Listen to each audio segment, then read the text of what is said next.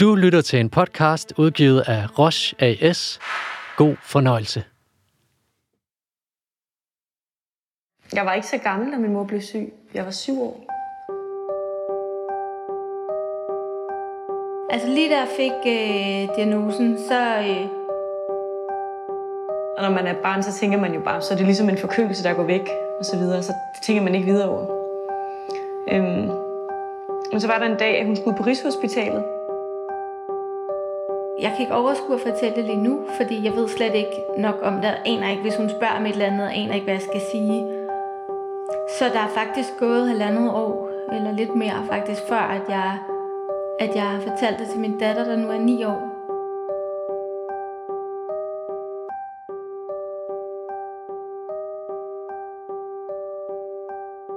I enhver god historie introduceres hovedpersonerne som noget af det første.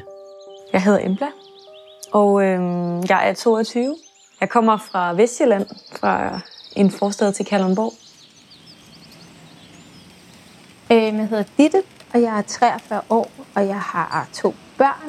Jeg har en pige på to år og en pige på 8 år. Derefter præsenteres historiens dilemma, eller tema om du vil. Her er det forholdet mellem mor, der har sklerose, og datter. Jeg har måske forvirret dig lidt, fordi foran dig har du to historier og ikke en. Ditte og Embla har aldrig mødt hinanden. Og derfor er de selvfølgelig ikke i familie. De kender ikke hinanden. Embla ser sin mor få sklerose. Hun er syv. Jeg var ikke så gammel, da min mor blev syg. Jeg var syv år. Det bliver starten på et ungt liv med sorg, skam og børnelogik, der løber løbsk. For sklerosen ser anderledes ud gennem et barns øjne. Fortalte det selvfølgelig først til min mor, nærmeste veninder og sådan, men så der er faktisk gået halvandet år. Da Ditte får konstateret sklerose, fortæller hun det til sin mor. Veninderne, eksmand, hendes datters pædagog og skolelærer. Er. Og først to år senere fortæller Ditte det til sin datter. Jeg har jo virkelig tænkt, ej, nu skal jeg fortælle det, nu skal jeg fortælle det, nu skal jeg fortælle det. Og så har det bare været de der weekender, hvor man egentlig har haft det meget sjovt. Og så har jeg tænkt, ej, jeg venter lige en uge. Hvorfor der virkelig gik to år, og hvordan det gik, da Ditte fortalte sin datter om hendes sygdom, det får du at vide i Dittes historie. Jeg behøver næsten ikke sige det, men jeg gør det alligevel. Ikke to skleroseforløb er ens. Det er disse to historier et ganske fint bevis for, så døm ikke den ene på den andens historie. Nå, hvilken af de to historier skal du høre først? Måske, hmm, fordi Ditte var med i første sæson af Sklerose Podcast, får Embla lov til at fortælle sin historie først. Men inden da, tillad mig at advare. Emblas historie er både smuk, men også ret kras. Er du ikke i humør til en mørk historie, kan du spole frem til Dittes historie, der starter 20 minutter inden i episoden. Står du i samme situation, hvor du er i tvivl om, hvordan du skal håndtere det der med børn, så snak eventuelt med Skleroseforeningens dygtige psykologer og rådgivere. Embla. Hvad tænker et barn, når det hører ordene? Din mor har sklerose. Eller din far er kronisk syg. Når et barn får beskeden om, at sklerose er trådt ind ad døren, så bliver barnet pludselig til en pårørende. Familielivet bliver overmandet af en vis seriøsitet og et hav af bekymringer. Men måske kan sygdommen også rent faktisk bringe forældre og barn tættere på hinanden. Hvordan er det at vokse op med en skleroseramt forælder? Og hvad kan man som skleroseramt forældre gøre for at hjælpe sine børn? Svaret er ikke entydigt. Jeg var ikke så gammel, da min mor blev syg. Jeg var syv år. Øhm, og jeg kan huske, at hun, øh, hun op til hun fik diagnosen, havde nogle forskellige symptomer. Blandt andet begyndte hun at tage, øh, tabe køkkenudstyr, skåle og glas og sådan noget. Og hun mistede balancen. Og lægerne sagde, at det, det var penicillinforgiftning. Så hun drak sindssygt meget vand. Hun drak virkelig meget vand. og, øh, og når man er barn, så tænker man jo bare, så er det ligesom en forkølelse, der går væk. Og så videre. Så det tænker man ikke videre over. Øhm, Men så var der en dag, at hun skulle på Rigshospitalet sammen med en ven. Og der var jeg så med i bilen. Og øh, hun er inde på hospitalet alene, og jeg venter ude i bilen sammen med vennen. Og så kommer hun tilbage, og øh, jeg kan ikke huske præcis, hvad der bliver sagt, men jeg kan bare huske, at der er, sådan, der er noget skældsættende, der sker der. Og jeg kan godt mærke, at min mor er meget ked af det. Ja. Øhm. Ja, og så, øh, så er der jo egentlig ikke så meget, meget, der ændrer sig, kan man sige, i de første par år. Det er jo en sygdom, hvor, hvor der ikke altid er så meget at se. Det er stadigvæk rigtig hårdt at få sklerose. Øh, og psykologisk set, der er det en af de hårdeste sygdomme faktisk at få. Jamen, jeg hedder Dorte Larsen og er øh, psykolog i Skleroseforeningen. Og det er jo hele den uvidshed, som man træder ind i øh, som et menneske med sklerose. Jeg kan godt mærke, at det påvirker min mors humør, at hun selvfølgelig har fået en diagnose. Og det er selvfølgelig forskellige problematikker afhængig af, hvor længe at man har haft sklerosen. Men de mennesker, som lige får øh, sygdommen, rigtig mange af dem har nogle krisesymptomer og har lidt svært ved at huske og, og klare sådan en dagligdags ting. Det som vi andre også nogle gange har, når det er, at vi er en lille smule stresset. Øhm, det, er, det er en barsk oplevelse at få en kronisk sygdom, fordi det, der sker, er, at hele ens fundament på en eller anden måde bliver slået i stykker. Og hun bliver fyret fra sit job. Og der går der sådan op for mig, at, øh, at det er måske lidt mere alvorligt, end jeg sådan lige havde troet. Jeg tror, jeg er omkring 10 år gammel. Jeg havde en plejebror på det tidspunkt, som øh, har boet hos os i nogle år på det her tidspunkt. Og han bliver taget fra os, øhm, fordi kommunen har skrevet til min mor, at hun har en dødelig sygdom. Hvilket ikke er rigtigt.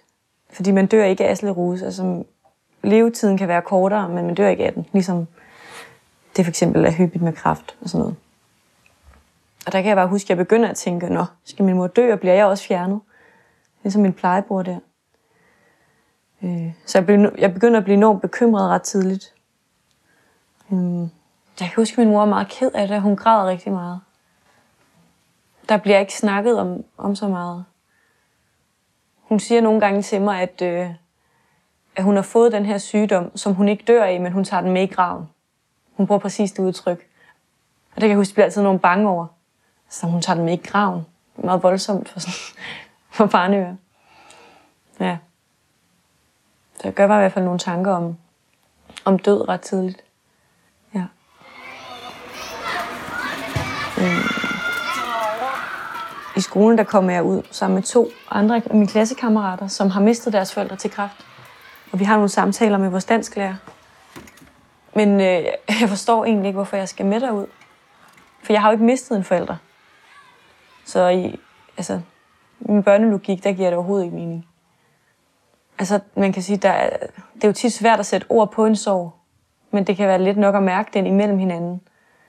Og man kan jo nærmest, man kan bare se, når mennesker er i sorg, især når det er ens tætte. Så der kan bare være, altså, det kan bare være i blikke, hvor man ligesom forstår, at det her, det er, det er ikke let. Og der er det tit, jeg bare er blevet rigtig ked af det. Eller hvis jeg har set, at min mor har været magtesløs over ikke at kunne gøre de samme ting, hun har kunne gøre. Eller været træt og ikke lige at kunne tage med mig i svømmehallen som førhen og sådan noget. Det har selvfølgelig været nogle frustrationer og sorg. Og så er jeg tit grædt, men jeg vil heller ikke... Jeg vil ikke vise, at jeg græd, fordi man kan, også, man kan også føle et ansvar som barn og som pårørende til en syg forælder, at man ligesom skal være den stærke, der skal opretholde familien. Ja. Så det at være barn til en forældre med sklerose, det er, det er enormt sorgfuldt. Og det kan føre til rigtig meget bekymring. Og, øhm, og det kan faktisk optage hele ens verden. Ja. Jeg brugte musikken, og jeg brugte ordene til at ligesom, skrive mig ud af en sorg. Og til at udtrykke mig. Og på en eller anden måde selv forstå, hvad det var, jeg var i. Og så opsøgte jeg selv en psykolog i 9. klasse.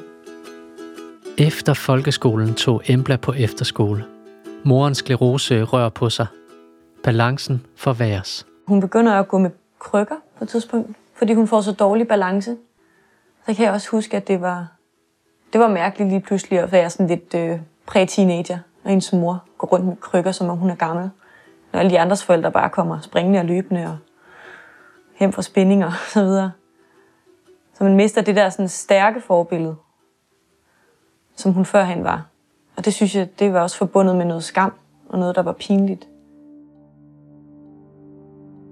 Nogle gange så oplever øh, forældre, at øh, deres børn siger, jeg vil ikke føles med dig, hvis det er, at du skal bruge din stok, eller humper lidt, eller går anderledes. Og det handler som oftest ikke om forældrene, men mere om, at børn og unge øh, vil gerne passe ind. De vil gerne ligne hinanden. De har ikke lyst til at skille sig ud. Fortæller psykolog Dorte fra Skleroseforeningen. Det er rigtig vigtigt for børn og teenager at kunne spejle sig i hinanden. Og noget af det værste, de ved, er at være sinklet ud eller komme ud et sted, hvor det er, man ikke ligner de andre. Fordi så er der en risiko for at blive mm, mobbet af et stort ord, men bare det at få en opmærksomhed lige der, er ikke rar. Og det vil sige, at ligesom at når der ikke er sygdom i familien, så oplever vi jo nogle unge mennesker, som bliver teenager, som synes, at alt, hvad mor og far gør, er pinligt. Og det er en helt naturlig del af deres udvikling. Og igen, hvis det så er, der kommer en sygdom ind eller sklerose ind, så bliver det forstærket. Og det bliver forstærket ved, at de måske i perioder ikke har lyst til at blive set sammen med mor eller far med sklerose, fordi det er så pinligt.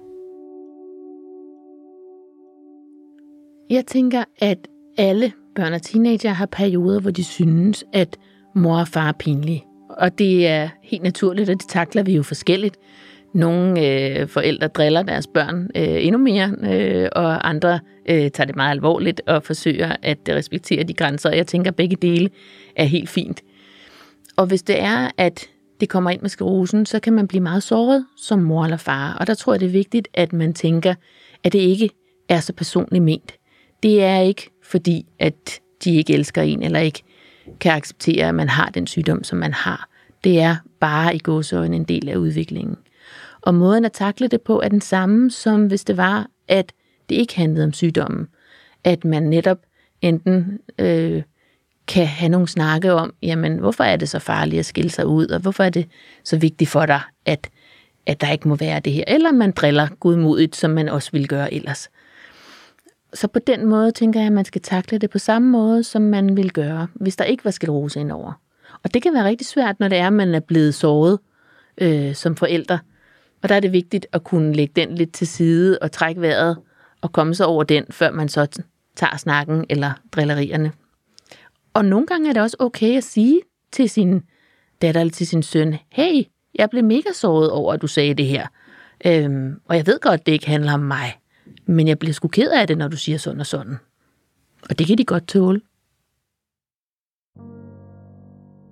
Jeg kan huske, der var en gang, en gang derhjemme. Øh, så falder min mor ned i stuen. Øh, og hun ligger sådan og får sådan nogle krampagtige smerter. Og hun kan ikke snakke, fordi hendes ansigt kramper, kramper også meget. Og jeg kan bare huske, at jeg tænker sådan, nej, nu dør hun måske. Og min far, han, øh, han er jo også bange. Han har ikke rigtig oplevet det her før. Og henter noget vand til hende og en klud til hendes pande. Øhm, og det ender med, at jeg, jeg løber op ad trapperne op til min forældres soveværelse og gemmer mig under min mors dyne. Øhm, og bare enormt bange og kan ikke rigtig være, i, være dernede og se hende, hendes omsorgsperson på den måde. Det har i hvert fald ikke været let som barn selv at skulle prøve at løfte min mor op for et eller andet gulv med et ben, der kramper fuldstændig, som hun slet ikke kan styre. Måske har hun slået ryggen, og måske må man slet ikke øh, prøve at rejse hende op. Så jeg stod overfor nogle mange dilemmaer i forhold til det. Og skulle hele tiden være, sådan, øh, været lidt på vagt, når jeg har været hjemme. Skulle spidse mine ører lidt, hvis jeg var, øh, hvis jeg var ovenpå, vi boede, vi boede i sådan en to-etages hus. Hvis jeg var ovenpå at lave lektier eller noget, skulle jeg hele tiden lige lytte lidt efter, om jeg kunne høre, hun var dernede. Så man kan godt hele tiden gå med en eller anden frygt om, hvornår sker det næste. Man tør ikke rigtig at glæde sig fuldt ud. For det kan jo være, at man får et opkald om en par timer, og får at vide, at ens mor er blevet indlagt igen. I gymnasiet fik Embla kontakt til en psykolog med speciale inden for pårørende til en med sklerose. Lærerne kendte til situationen derhjemme og udviste større forståelse, hvis lektierne ikke blev afleveret til tiden. Mm. Alt i alt gik det bedre med skolegangen. Så fik jeg en kæreste i gymnasiet, som også, øh, som også var en kæmpe støtte. Ja, så det har været vigtigt at have en at dele det med. Morens sklerose udviklede sig. Krykkerne blev skiftet ud med en kørestol. Emble stod ofte sammen med sin far i køkkenet og hjælp, når der var brug for en chauffør. Det var stadig svært for Embla at åbne sig helt op over for gymnasievennerne. Men gymnasietiden var også en tid, hvor båndet mellem mor og datter blev forstærket. Jamen, øh, i gymnasiet havde jeg en kæreste, og vi gik fra hinanden.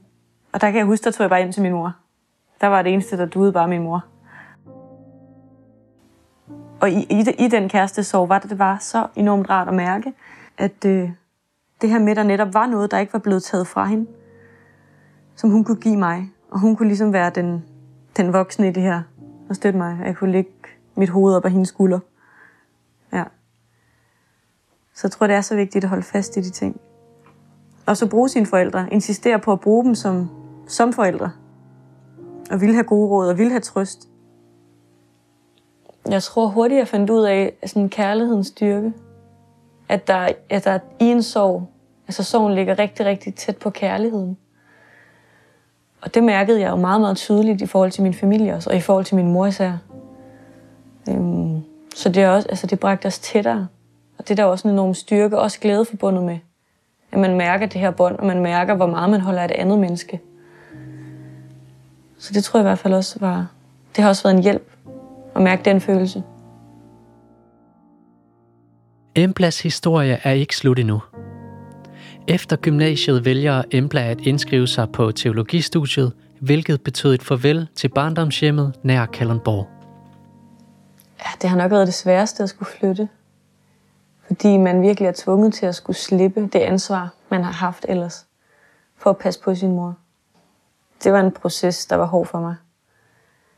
Og jeg arbejdede altså hver dag, da jeg var flyttet hjemmefra, med at sige til mig selv, at det er okay. At jeg godt tænke på mig selv. Og jeg mærkede jo også en enorm restløshed. Øh, fordi jeg var vant til hele tiden at skulle sørge for noget. For nogle andre og for min mor. Nu var det bare mig selv. Og hvordan gør man så lige det, når man ikke er vant til det? Og hvad har jeg egentlig selv brug for? Så det er sådan nogle spørgsmål, jeg begyndte at stille mig selv.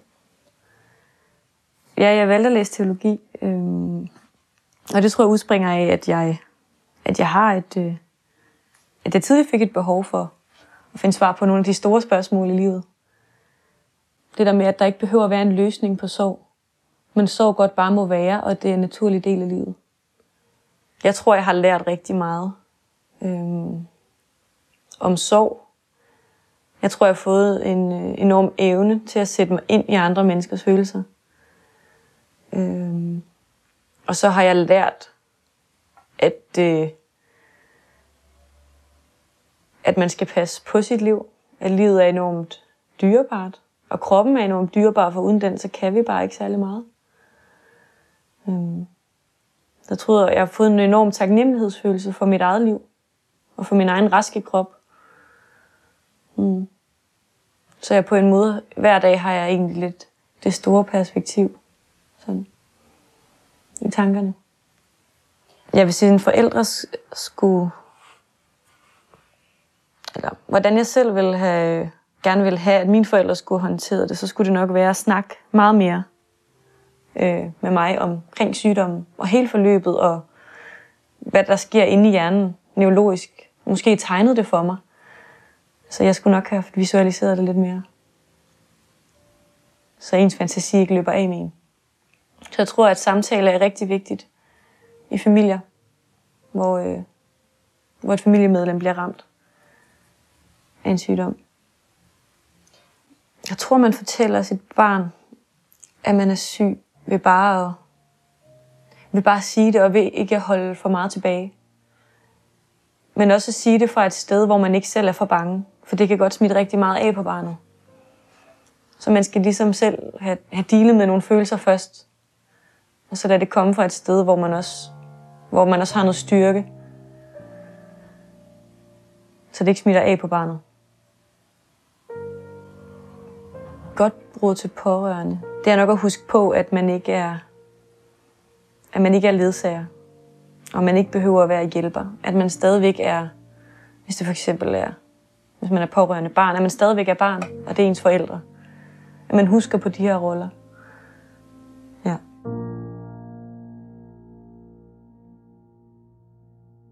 Det var sklerosen set gennem Emblas øjne. På den anden side af ligningen står Ditte. Skleroseramt mor. Som jeg håber, du husker fra indledningen, har Ditte og Embla intet med hinanden at gøre, og deres historier er vidt forskellige. Men inden du skal høre Dittes historie, fortæller psykolog Dorte fra Skleroseforeningen, hvordan man som forældre kan og bør tage den svære sygdomssnak med sine børn. Det er meget forskelligt, hvordan folk vælger at tale med deres børn omkring sklerose. Og vi har jo nogen, der kommer og fortæller, at de har ikke fortalt det til deres børn, og så taler vi lidt om, jamen, vil det være en god idé? Og som udgangspunkt, så er det vores holdning, at det er en god idé. Og det øh, siger vi, fordi at vi ved, at børn, hvis ikke de får noget at vide, så danner de sig selv nogle historier om, hvad er det så, der sker. Fordi børn kan mærke, at der er noget her, der er anderledes. Og hvis ikke de får en forklaring på, hvad det er, så finder de selv ud af at lave nogle historier ind i hovedet om, at så må det handle om mig. Så er det fordi, at jeg har opført mig dårligt, at mor har det skidt? Eller var det fordi, jeg tog den der is? Eller hvorfor er det, at hun virker som om, at hun er træt i dag? Det må handle om mig. Så derfor er det rigtig vigtigt, at forældre får fortalt deres børn et eller andet. Og det et eller andet kan jo være meget forskellig afhængig af, hvor gamle børnene er. Så taler vi med forældre om, jamen, hvad skal jeg sige, hvis mine børn er små? Jamen, hvis dine børn er små, og små i denne her sammenhæng kan måske være under 6 år, jamen så er det så simpelt som muligt, at jeg har fået den her sygdom, lægerne passer rigtig godt på mig, og jeg får noget medicin, øhm, og så behøver den ikke nødvendigvis være længere. Nå, okay. Og så går de ud og leger, og hvis de bliver bekymrede eller noget, så kan de måske komme tilbage lige og spørge, og så går de ud og leger igen. Fordi hos små børn, der fylder det ikke så meget. Men de har stadig lige brug for at høre, hvad er det, jeg mærker? Hvad er det, der sker i vores familie? Med lidt større børn, der taler vi ofte med forældre omkring, at det er okay at fortælle dem om, hvad sklerose er. Vi har lavet nogle brosyrer også i Skleroseforeningen om, hvordan man kan tale med sine børn omkring det her sklerose. Vi har også lavet en brochure til børnene omkring, hvad sklerose er. Vi har også på vores hjemmeside lavet øh, nogle tegnefilm, det vil sige, det er ikke os, der har lavet tegnefilm, men vi, men vi har øh, fundet de bedste, som vi kan jo se ude i verden, og øh, der er et rigtig godt børneunivers på vores hjemmeside også. Det er en stor bekymring hos forældre, hvordan påvirker det mine børn, at jeg har fået sklerose. Øhm, og det giver jo god mening. Vi vil gerne beskytte vores børn fra de svære ting i livet. Men måden at beskytte dem på er jo også at ture fortælle dem om, hvordan tingene er, og så kan de mærke, at tingene bliver gode igen. Det vil sige, at vi kan godt blive kede af det sammen, men vi bliver jo glade igen. Og den erfaring er rigtig vigtig at få som barn også. Så det er ikke farligt at blive ked af det sammen med sine børn. En, der har fortalt sine børn om sygdommen, er Ditte. Men hun gjorde det ikke lige med det samme. Ditte bor på Frederiksberg, har et kæmpe verdenskort i stuen, og så er hun typen, der byder på en varm kop kaffe og en snak, når man ringer på. Jamen, jeg tror altid, jeg er sådan en, der bare har inviteret folk hjem, og okay, hvis jeg ikke har haft noget i køleskabet hjem, så har vi spist makrel øh, i tomat. Her er døren åben for alle gårdens børn. Og så arrangerer Ditte hyggetøse-aftener for andre skleroseramte mødre, hun har mødt i sklerose Facebook-grupper. Kom og hygge dig blive en time, hvis du kan klare det, eller blive fem. Øh, tage en flaske vin med, hvis du har lyst til det. Ja, jeg, jeg tror bare, jeg tænkte, om det bliver sikkert meget hyggeligt. Og det gjorde det. Men det er en anden historie. Ligesom historien om Dittes allerførste tanke, da hun fik diagnosen hos lægen. Den allerførste tanke kan du lytte til i første sæson af Sklerose Podcast. Den historie, dit øre får serveret nu, foregår to år efter og handler om de tanker, der har fløjet gennem hovedet på Ditte. Hvornår og hvordan skal jeg fortælle min datter om min sklerose? Ja, altså hvis vi starter, så øhm, fortæller du selvfølgelig først til min mor. Og jeg tror, at min mor er fra sådan en generation, der er sådan nej, hvor forfærdeligt, øh, det skal du fortælle til alle. Øh, og det var jeg ikke rigtig klar til. Altså, for jeg tænkte sådan, jamen, jeg ved slet ikke, hvad jeg skal sige. Og altså, jeg fortalte det til mine nærmeste veninder, og sådan, men hun, var, hun havde rigtig meget brug for at fortælle det til sine naboer, og du ved, og jeg var bare sådan, det skal du bare gøre. Altså, og hun var virkelig sådan, nej, men øh, hvem ved det, og det, altså din datter, og det skal hun, og jeg tænkte, ja, men jeg, jeg kan ikke overskue at fortælle det lige nu, fordi jeg ved slet ikke nok om det, aner ikke, hvis hun spørger om et eller andet, aner ikke, hvad jeg skal sige. Øhm, så der er faktisk gået halvandet år, eller lidt mere faktisk, før at jeg, at jeg har fortalt det til min datter, der nu er ni år.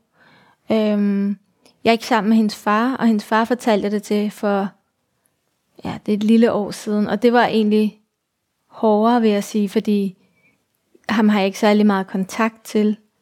Øhm, og der tror jeg ligesom, at jeg valgte at fortælle ham, eller fortælle ham sådan forløbet, og lidt om sygdommen, og havde nogle pjæser, og sådan, for jeg tænkte, så kunne han læse lidt om det eller noget. Han var så iskold, og øh, sagde selvfølgelig sådan, jamen det synes han, der var ærgerligt, men øh, det måtte jeg tage med mine venner og familie. Og så sad jeg med alle de der pjæser og tænkte, okay, så pakker vi bare lige dem sammen. Øhm, og øh, altså, han sagde selvfølgelig, at han ville gerne være der for vores datter, og hvis hun havde brug for at tale om det. Øhm, og det blev egentlig, det ramte mig ret meget, for jeg tænkte sådan, altså, det er jo noget, der kommer til at påvirke mig, altså hendes mor. Øhm, og det kunne måske være meget rart at være sammen om den del. Men det har han så ikke ønsket. Og han har overhovedet ikke spurgt til det siden. Så øhm, ja. Øhm, så det, jeg tror også, det var det, der gjorde, at jeg egentlig havde, at det har taget ekstra lang tid med at fortælle det til vores datter. Øhm, jeg var rigtig bange for, at hun ville blive meget ked af det, og ja, men jeg tror igen sådan, altså når man er blevet skilt, så skulle man også, jeg også skulle fortælle hende, mor og far skal skilles. Altså, man har jo aldrig lyst til at fortælle sine børn noget, der ikke er rart. Så jeg tror lidt, det er den frygt, der sådan har været, altså skulle pålægge hende noget, der ikke var rart, og hun skulle passe på mig, eller altså det, det er jo omvendt. Altså ens forældre skal jo passe på en. Øhm, og jeg tror også, det er sådan, når ens forældre bliver gamle og ikke kan passe på en, så får man det da også sådan lidt selv. Altså, jamen, det er jo jer, der skal passe på mig. Og den følelse kunne jeg godt frygte, at hun måske ville få. Øhm, at jeg sådan pålagde hende en følelse. Men så øh, ja, hvad er det, det er tre uger siden, så tænkte jeg, der havde jeg ligesom en dag alene med hende, altså hentet hende fra skole, og tænkte, ah, tager vi ud og drikker milkshake, og rigtig hygger os på en café, og var helt stresset over, hvornår jeg skulle sige det. Og så tog vi hjem, og så siger jeg sådan til hende, øhm, kan du huske, da vi var ude og samle ind for den der sygdom? Det er så et år siden, tror jeg, eller sådan noget, vi var ude og samle ind til Skeleroseforeningen. Og så siger hun, ja, det kunne hun godt, og sådan noget. Ja, men den har mor så fået. Og så siger hun, havde du det også dengang? Så siger jeg, jamen det havde jeg faktisk. Jamen hvorfor sagde du ikke noget? Så tænkte jeg bare, ja, hvorfor gjorde jeg ikke det? Øhm, og så siger jeg så, så prøver jeg at sige til hende, jamen, øhm,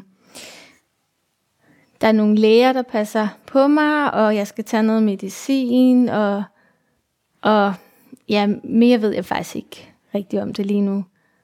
Nå, okay. Og så, du ved, var den samtale egentlig slut. Hun spurgte sådan, hvad er det for en sygdom? Og igen, jeg har jo super svært ved at forklare hende det. Jeg sagde, jamen det er jo kroppen, der angriber sig selv. Det er nemlig rigtig svært at forklare sklerose, og derfor får du lige neurologens eget billede på sygdommen. Helle Vilsted Nielsen overlæge fra Odense Universitetshospital. Værsgo. Ja, hvad er sklerose? Sklerose er jo en øh, sygdom, hvor immunforsvaret angriber nervesystemet. I virkeligheden er vores nervesystem jo sådan et stort bundt af øh, elektriske ledninger med noget isolationsmateriale omkring. Og når man har sklerose, så øh, begynder immunforsvaret at angribe det her isolationsmateriale, som også hedder myelin. Og når det gør det, så er det lidt ligesom, når man har en, øh, en ledning derhjemme i en lampe. Hvis man begynder at pille lidt i isolationsmaterialet, så begynder lampen at blinke til at starte med, og på et tidspunkt, så kommer der også, kan der komme kortslutninger i det, og der kan også komme, at øh, eller lampen kan helt holde op med at virke. Og det er lidt det samme, der sker, når man har sklerose. Så får man nogle, nogle symptomer, og i starten er det måske ikke så voldsomt, og øh, så kan det blive voldsommere med tiden. Når ledningen er klippet helt over, så er det ikke sikkert, at, at eller så virker den ledning ikke. Men øh, ligesom der er derhjemme, så kan man godt få en anden ledning trukket i, øh, i det samme. Og det kan, øh, det kan nervesystemet også gøre, at, man kan, at nogle af, af, af de andre nerver, der ligger omkring, de kan overtage nogle af funktionerne. Så man kan godt opleve en bedring stadigvæk. Tilbage til Ditte og hendes samtale med datteren. Når man skal fortælle, hvad sklerose er til ens barn, og man har ventet små to år på at fortælle det, går det sådan her. Hun spurgte sådan, hvad er det for en sygdom? Og igen, jeg har jo super svært ved at forklare hende det. Jeg sagde, jamen det er jo kroppen, der angriber sig selv, men man ved ikke rigtig hvor, og man ved ikke hvor længe. Og så det blev sådan lidt diffust svar.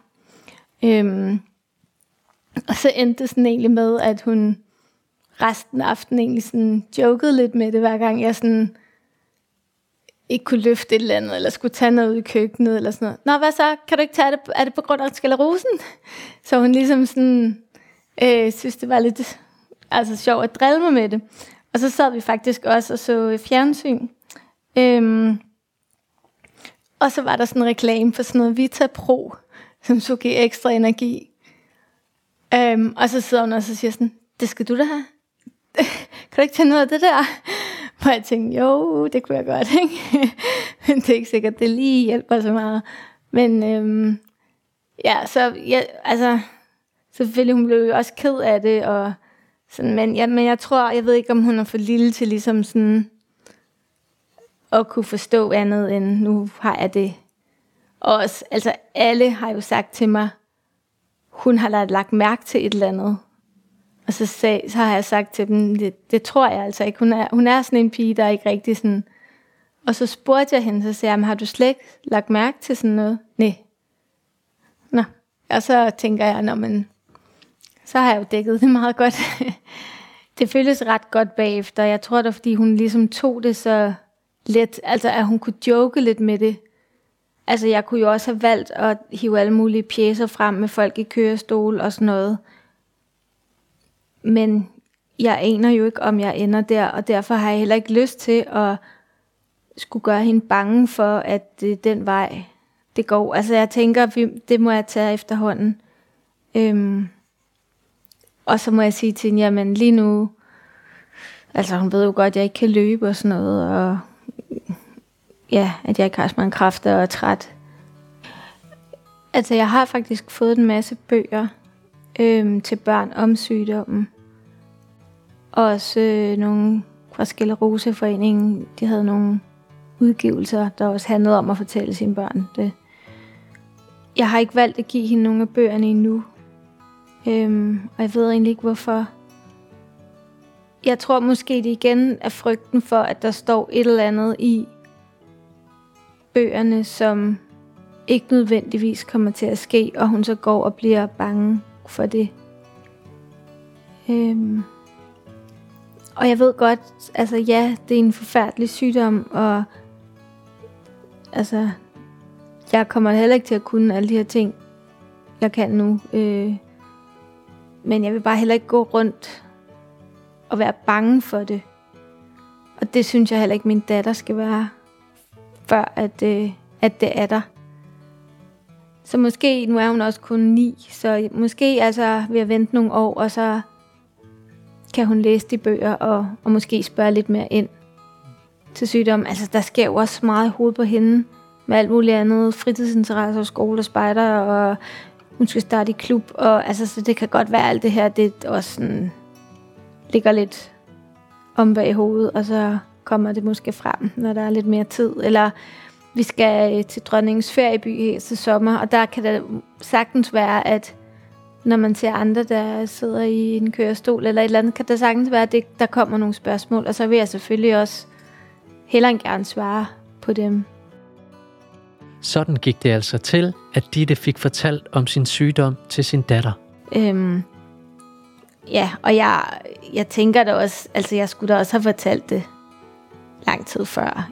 Altså ikke at jeg tror, at hun, øhm, altså hun har taget skade, hvad man siger, men så har jo været nemmere for mig, at jeg ikke så skulle gå med det at tænke, åh, hvordan fortæller jeg hende det nu? Og, øhm, også jeg kan da høre, at det der med, at vi var ude at samle ind, og hun bare selv siger, Hvor, hvorfor har du ikke fortalt det? Altså, der tænker hun jo også, det er mærkeligt. Og så fik jeg jo også dårligt til midtet, og bare sådan, det ved jeg ikke lige. Det må jeg lidt dårligt til det.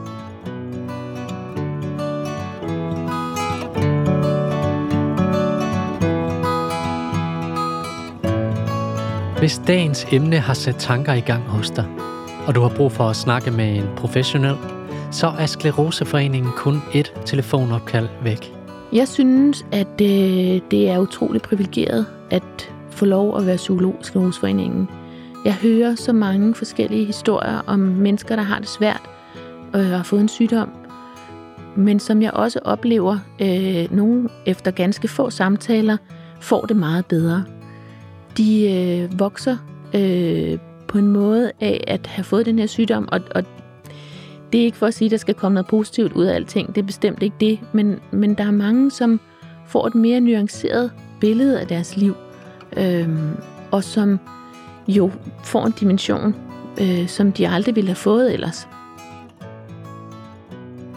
Du har lyttet til en podcast udgivet af Roche AS, skrevet og redigeret af Anders Guldberg, lyddesign af Mathias Lyne, redaktionel assistance Maria Lorentzen. Tak til Dorte Larsen, psykolog i Skleroseforeningen, Helle Vilsted Nielsen, overlæge på Odense Universitetshospital, samt alle de medvirkende.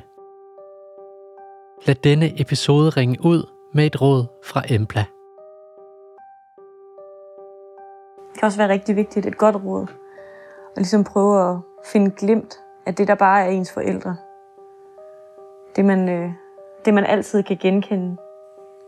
I forhold til min mor, så er det meget sådan noget med hendes naturglæde og hendes forhold til øh, blomster. Nu er der for eksempel påskeblomster derude, og øh, hun bliver enormt glad og skal altid have fat i nogle blomster derude, så man skal ud og plukke og sådan noget. Og der kan jeg bare godt mærke, at det er sådan, der er nogle ting, sygdommen ikke kan ramme, og det tror jeg er så vigtigt at holde fast i. Altså for eksempel kærligheden til hendes familie, den kan sygdommen ikke ramme. Og det kan den ikke. Det tror jeg kan være vigtigt at sige til sig selv. Det kan godt være, at hun har de her fysiske vanker, og det kan også være, at sygdommen rammer noget kognitivt. Men der er på en eller anden måde en essens i et menneske, som sygdommen ikke kan ramme.